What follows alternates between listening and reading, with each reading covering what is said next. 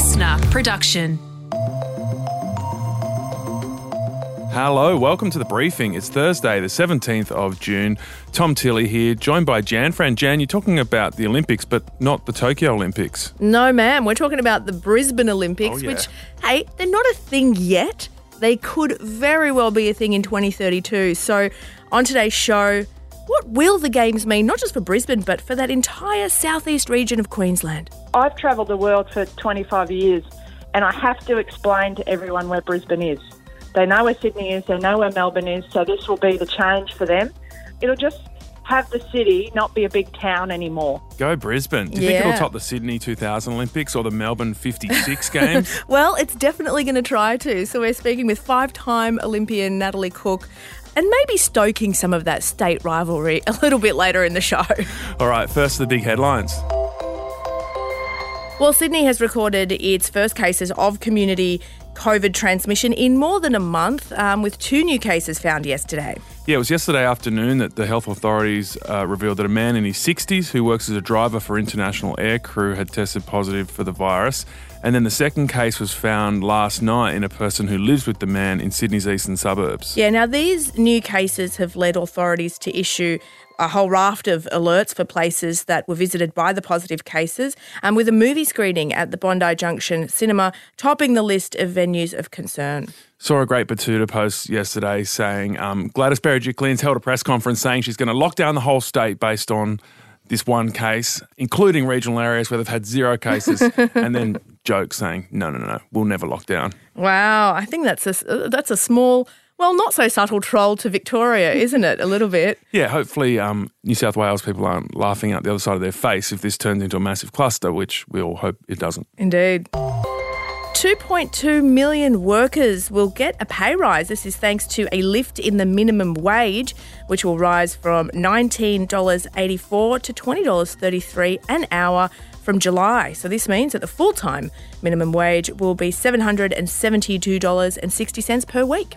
In announcing this 2.5% rise yesterday, Fair Work Commissioner Justice Ian Ross said strong economic conditions meant the raise was larger than the 1.75% last year. The current performance of the economy has exceeded expectations. Yeah, the Australian Council of Trade Unions, though, isn't happy with the rise. It had been calling for a 3.5% pay rise um, to keep up with what it says is the cost of essential items. There can be no recovery without a wages recovery. When we suppress wages, it hurts the whole economy. Yeah, so that's Sally McManus from the ACTU. So they'd been calling for 3.5. Um, the Chamber of Commerce wanted 1.1. We've ended up at 2.5. So it's a reasonably good outcome. Uh, the unions have also criticised the decision to delay the raise until November for COVID affected industries like the airlines, hospitality, fitness, and tourism. Yeah, and I think the theory there is that they haven't recovered as well from COVID, and so they're waiting to see what that recovery process is like before implementing that raise. Lawyers for the nine newspapers will get a chance today to question Ben Roberts-Smith in the former SAS commander's ongoing defamation trial. So the Victoria Cross recipient um, will be examined by lawyers for the newspapers after spending a week being questioned by his own lawyers. Now he's suing nine newspapers for defamation. He says that he was falsely portrayed as a war criminal um, in articles that were published by the group. Yeah, the last few days of hearings have seen the 42 year old deny allegations of domestic violence and also admit to using burner phones, but he said he did this because he was afraid of being hacked by reporters. Well, the ceasefire between Israel and Hamas has been broken with both sides again trading attacks yesterday.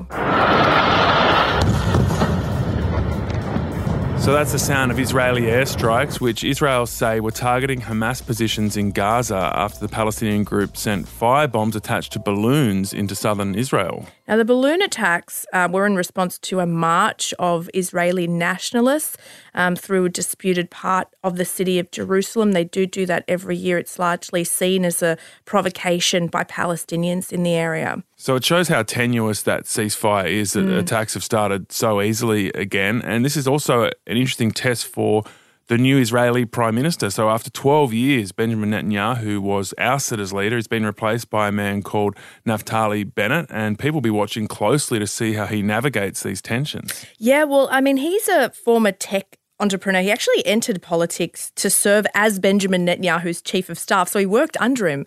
But he's considered uh, more to the right of Benjamin Netanyahu. So he's quite a nationalistic guy. Um, he's been very open about his desire to continue expanding settlements, particularly in the West Bank. And so he, at the moment, is ruling uh, this very diverse coalition of leaders. Uh, Israel just went through this period of political turmoil. Um, they had election after election. They finally settled on this diverse coalition of people. Naftali Bennett's going to be the prime minister for two years. He's going to then hand over the leadership um, to a man called Yair Lapid, who's been described as a centrist. So it's there's certainly a bit of volatility going on in Israeli politics at the moment.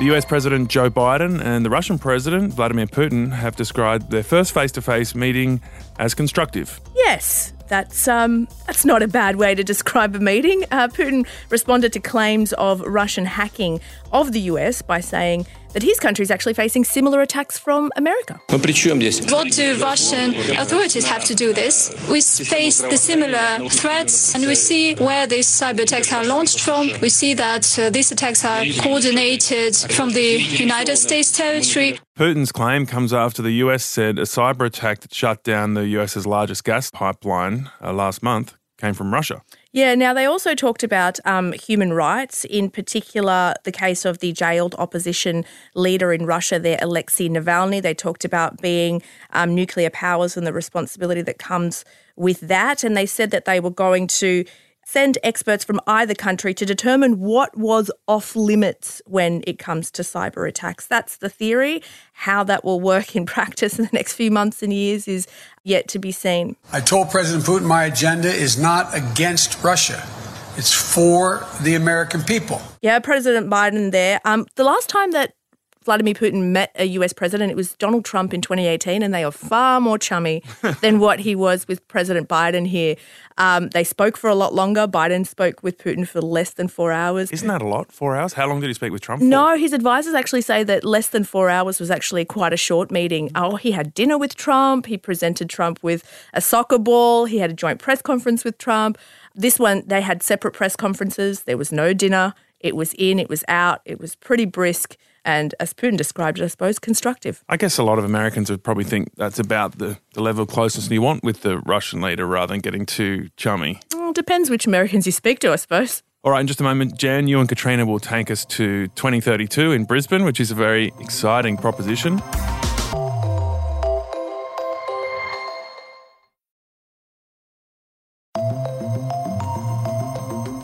Hi, Katrina Blowers here. Well, this is a hotly contested golden ticket, and it's being framed as a game changer for putting Australia and the city of Brisbane on the international map. So, we've hosted the AFL, we've hosted cricket here, but for the Olympics, this is front and centre. Opening and oh. closing ceremonies, athletics, you name it, it's going to be the best. Yes, that was Queensland Premier Annastacia Palaszczuk there after the International Olympic Committee last week back to Brisbane to host the 2032 Summer Olympics. Such good news. The IOC President John Coates, though, says it is not a done deal just yet, but it's looking really hopeful with only the Sunshine State capital now proceeding to that all important approval stage. There were uh, five or six other cities in there, and uh, but now there's only Brisbane. Well, if Brisbane doesn't win that 2032 bid, something's gone horribly wrong. Um, the nomination now goes to a full vote of all IOC membership countries in July. A decision is expected around the time of the Tokyo Games. Yeah, so Australian athletes historically achieve their very best results at Olympic events that are held on home soil. We did so in Melbourne in 1956 and also at the Sydney 2000 Games. We had a record medal haul there. Yeah, but for the city of Brisbane, look, it, it's often looked at as maybe the awkward or less cool sibling. I don't know if I can say that because I'm not actually from Queensland. But you can say that I'm from Queensland, okay. and it's a fact. We okay. are often looked down upon by Sydney and Melbourne for sure. So could this be Brisbane's coming of age? You know, because the Olympics does bring with it big spending on infrastructure mm. um, that lasts well after the Olympics has, has finished, and it does put a you know a global spotlight and brings a huge party vibe to the a place. So, to paint us a picture of what a Brisbane Olympics will look like is Natalie Cook. Now, Nat's a five time Olympian. She's a gold medal winner in the women's beach volleyball and the athlete ambassador for the 2032 Olympics bid, who's been involved from day one. So, Natalie, Melbourne hosted the Olympics in 1956, Sydney hosted them in 2000. Is this Brisbane's turn to come of age? It absolutely feels like it's Brisbane's time. It feels like the river city is rising. Now, we don't want it to overflow the banks again, but we do feel like the energy in the city is rising, and we've just hit top 10 livable city list, and we've got our fingers crossed for July 21 to be announced as Olympic City. So it's pretty exciting here in Brisbane at the moment. Nat, are you telling me that Brisbane is now better than Sydney and Melbourne? Confirm or deny? I've been saying that for a long time. My volleyball partner, Kerri Pottharst, lives in Sydney, and uh, we always start every single conversation with God's country is where I am. So, uh, and uh, yeah, I mean, it's Sydney's an amazing city, and it really, with the Olympics coming to Sydney in 2000, changed the game for Sydney. And I think that's what we hope to see here for Brisbane. We have so much hospitality coming of age, which we've probably borrowed and innovated from Melbourne and Sydney.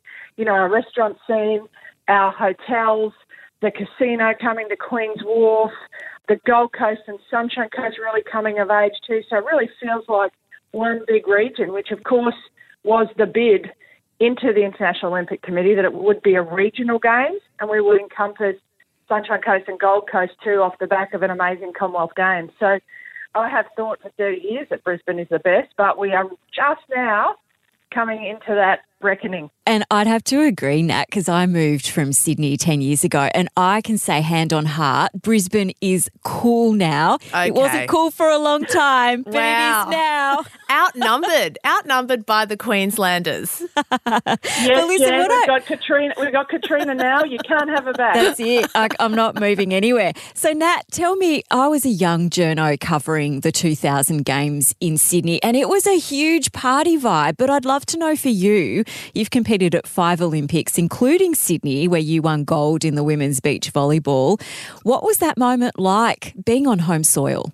Yeah, it's one of those things that is so difficult to articulate. It was an emotional explosion of joy, relief, even you know frustration that when points didn't go to plan, when the game plan wasn't working, when you had ten thousand screaming fans on your side when you when you won a point, the stadium was electric. But when you lost a point, there were ten thousand people all depressed for you. Like it just was this hmm. roller coaster of emotion. As an athlete, does it feel different competing on home ground compared to overseas? Oh, absolutely. You played in Athens and played in Beijing, and you look up and there's five friends in the crowd rather than 10,000. Like it really was completely different. And when you walk around the streets at home, you feel comfortable. You've got volunteers that speak your language. You've got volunteers that are cheering you on every time you walk past. You feel like a bit of a rock star for a while. But, and that can put pressure on people as well. But if you learn to understand that they're only wanting the best for you and it can help you lift a few points, then it's so much better. Mm. 150 million times better to play at home than to play in any other city. Now, you've been behind this Brisbane bid from day one. Tell us a bit about your involvement. Well, it really started with uh, Lord Mayor Graham Quirk at the time, six years ago, and he had an idea uh, that Brisbane would come of age if we were to host an Olympic Games. So there was a feasibility study done with the Southeast Queensland Committee of Mayors, and so he gathered all the regional mayors together and he sort of put this up as something he wanted Brisbane, Sunshine Coast, Gold Coast, Toowoomba area to be involved in. And they all backed him. Uh, John Coates backed him, who's the uh, president of the Australian Olympic Committee and also the vice president of the International Olympic Committee. And they went to work. They then had to convince state government, federal government, and really the International Olympic Committee. Just recently, when there were a series of meetings which uh, I was involved in, they said they've never seen a level of commitment and collaboration from three different levels of government. So it really has been a team effort. Is Brisbane ready for an event like this? And if not, what does it need to do to get ready? Well, I think it is right now. Uh, we have had to put up pages and pages and presentation after presentation and videos of our great city and the because normally the International Olympic Committee members would come and visit Brisbane, but what COVID's done is clearly changed that. They weren't allowed in. So mm. we had to create videos, flyovers, drone videos, walkthrough videos about all of the venues, like every single one of them that we would use. There's had to be financial guarantees. There's just so much done where I feel like we're even ready to host now. We have 85% of the venues, which is part of what the IOC have called the new norms. Because that's left over from the Commonwealth Games, isn't it, Nat? Absolutely. So that was part of it. And that's why ultimately host big events like that to show that you can grow and step into the Olympic Games, which is the largest sporting event in the world. We are ready. The people are ready. We know we won't have a problem with volunteers. Everyone will come running to get their shirt and their bum bag. That's the best part of the volunteer kit. Your bum bag. Bring the bum bag back. And, uh, They're in fashion now. I know that. That's right. I've kept all mine. I've dusted them off, and there's, there's, I look good. Mate, if there's no bum bag in 2032, I'm going to be profoundly disappointed well, I'll be pushing for the bum bag. I'll also be pushing for in the village, the athletes get a doona, right? They get a, like an Olympic collectible doona that you take oh. off your bed. Now, because it will be end of July, August, it will be a bit colder, but this is the only city that can host the Olympics in the time frame. So in Sydney, they were lucky they got it pushed to September. Yeah. But the IOC has changed that now, and so you have to mm. hold the Olympics within these dates. So, mm. sorry, Sydney and Melbourne, too cold for you. It's the other thing we've got over wow. those southern capitals. The hey, gloating from the Queenslanders. Now, speaking of the athletes' village, that unfortunately, the Commonwealth Games athletes' village has ended up a little bit of a ghost town, let's face it, not in the best location. The colour scheme is a little bit to be desired. So, what lessons do you reckon we have learnt from the Commonwealth Games that we can take into a 2032 Olympics? Well, they're big lessons to learn, and they learn the hard way, right? Which is a little disappointing. I think with the growth of the region, and like I said, our real estate prices going a bit ballistic right now. I think the Gold Coast might benefit from that too, with hopefully. Um, oh, they might have to paint. Katrina, are you up for coming to paint the outside of those? Um, if I get a bum bag and a doona, I'm okay, there. great. I'll work on it. But this time for the Olympics, they really have the location. Let me tell you, it is prime. It will be highly sought after accommodation. The athletes don't have to travel too far from the main stadiums. It certainly sounds like an improvement to the Com Games Athletes Village, at least, just with those points that you mentioned. I'm curious, what do you think this means for not just Brisbane, but that particular region of Queensland, the southeast of Queensland? Because it's not just about having the Olympics, but you know, it's the decade leading up to. There's $50 million that's being spent on upgrading community sporting facilities across the city. That's just one of the things that's happening. What does this actually mean for the people of southeast Queensland in the next 10 years? It's an amazing opportunity to accelerate a lot of that infrastructure that we know Brisbane needs. Not only that, over half the world's population beam into the city. I've travelled the world for 25 years, and I have to explain to everyone where Brisbane is. They know where Sydney is, they know where Melbourne is, so this will be the change for them. It'll just have the city not be a big town anymore. Yeah. We really will become a world city, and the infrastructure and the facilities and the vibe and the hospitality and the welcomeness of our Queenslanders will just tip it off.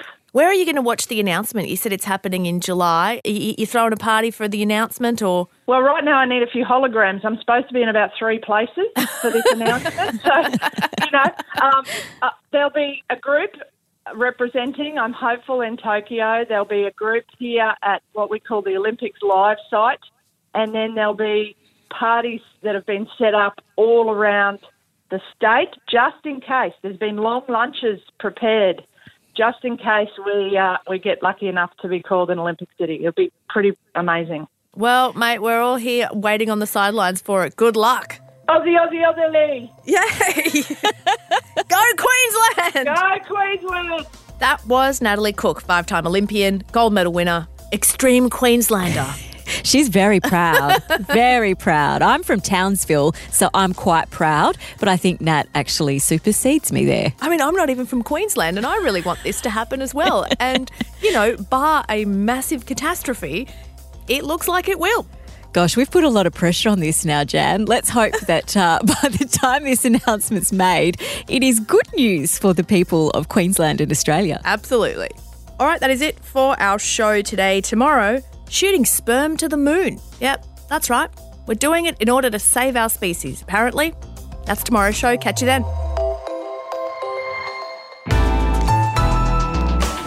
Listener.